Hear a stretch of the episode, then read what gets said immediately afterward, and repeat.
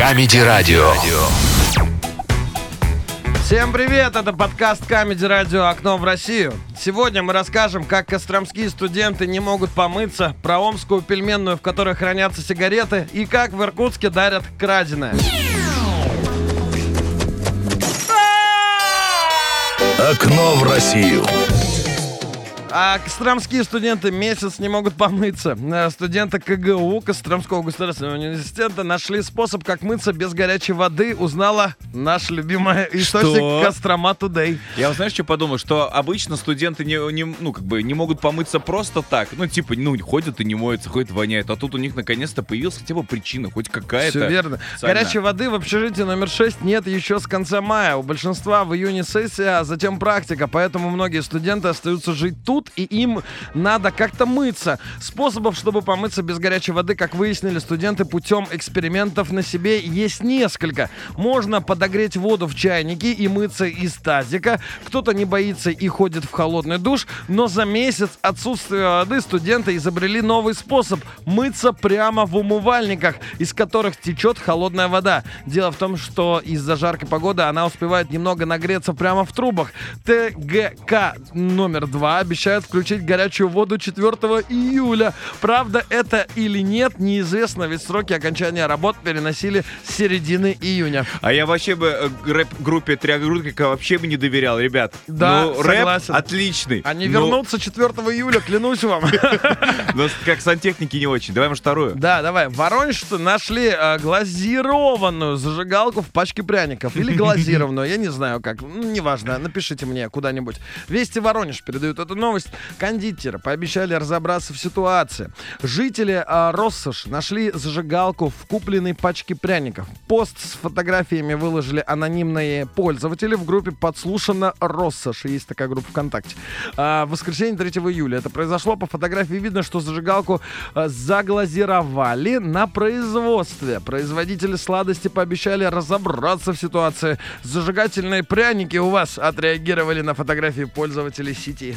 Слушай, я вообще подумал, вот вам импортозамещение. Зачем нам эти киндеры? Вот смотри, у тебя внутри сюрприз, зажигалочка. В общем, если вы в Костроме, э, мойтесь. Если вы в Воронеже, Ешьте. не курите. В Волгограде неработающий фонтан превратили в арт-пространство, пишут новости волгограда.ру. Рядом с Горьковской библиотекой в чаше давно неработающего фонтана организовали арт-пространство. Оно не блещет креативными и техническими решениями, но волгоградцы его уже вовсю А обсуждают. я вот знаешь, что хочу сказать? Вот не работал фонтан, не работал. Да.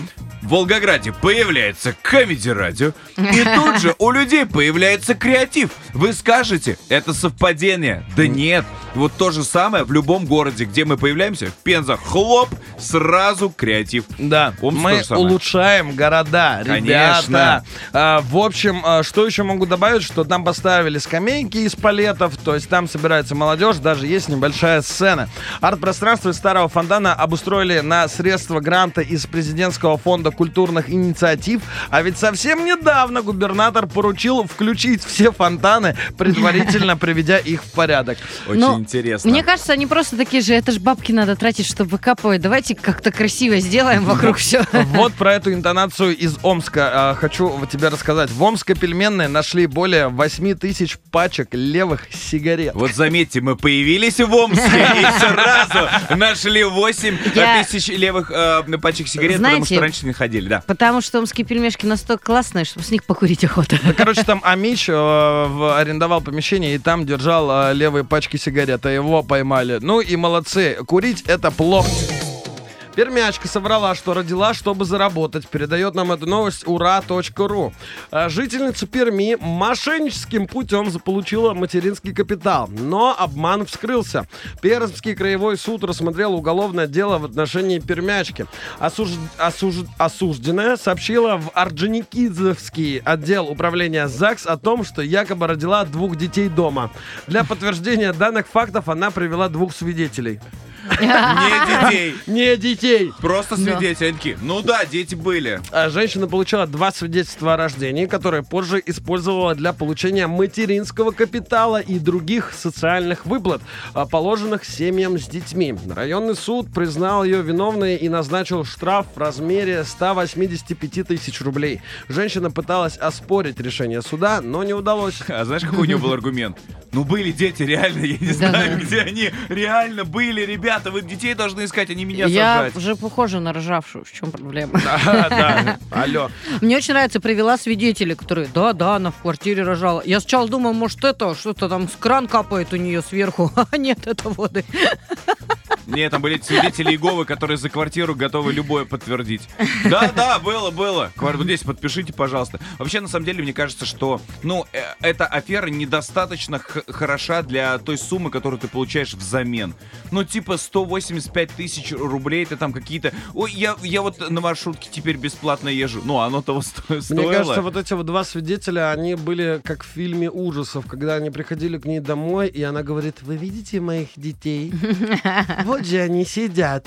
Это Света, это Игорь. А на самом деле она просто на вопрос, как дела, ответила, родила, и все-таки мы свидетели, она так говорила. Еще одна новость, ребят. Житель Иркутской области украл телефон, чтобы подарить его. Байкал Дейли передает нам эту новость. У 21-летнего иркутянина в электричке украли телефон стоимостью почти 50 тысяч рублей. Транспортные полицейские, а есть и такие, а по горячим следам задержали вора. Им оказался местный житель, который также ехал в этой электричке. По горячим следам, потому что он, ну, ссался кипятком от радости, что такой дорогой телефон подрезал. Вообще в этой электричке где-то в Иркутской области там два человека перемещаются, по-моему. Прикинь, там несложно было найти. Он вообще в этом же вагоне. Такой, Да. знаешь, Это он украл, телеф- украл телефон и спящим притворился. Не-не-не, он по телефону такой, а я тебе подарок везу, телефон. Да, алло, привет. Ну, номер я потом изменю. Ага.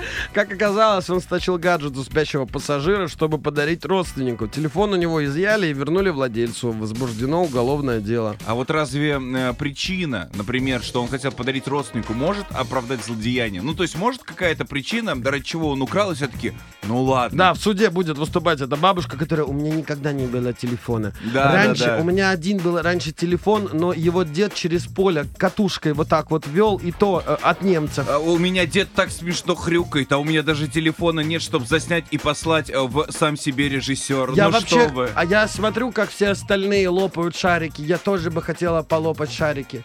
Последний раз лопала шарики на свадьбе в 73-м. Да, было неплохо, но Леху разорвало. Да, ведущий такой, главное, хороший был Андрей Джелиев. Ты растопала нравится. шарики, когда в аптеке работала. Год такой многодетный. Это было окошко в Россию. Закрываем его на этом. Самое серьезное шоу на Камеди Радио.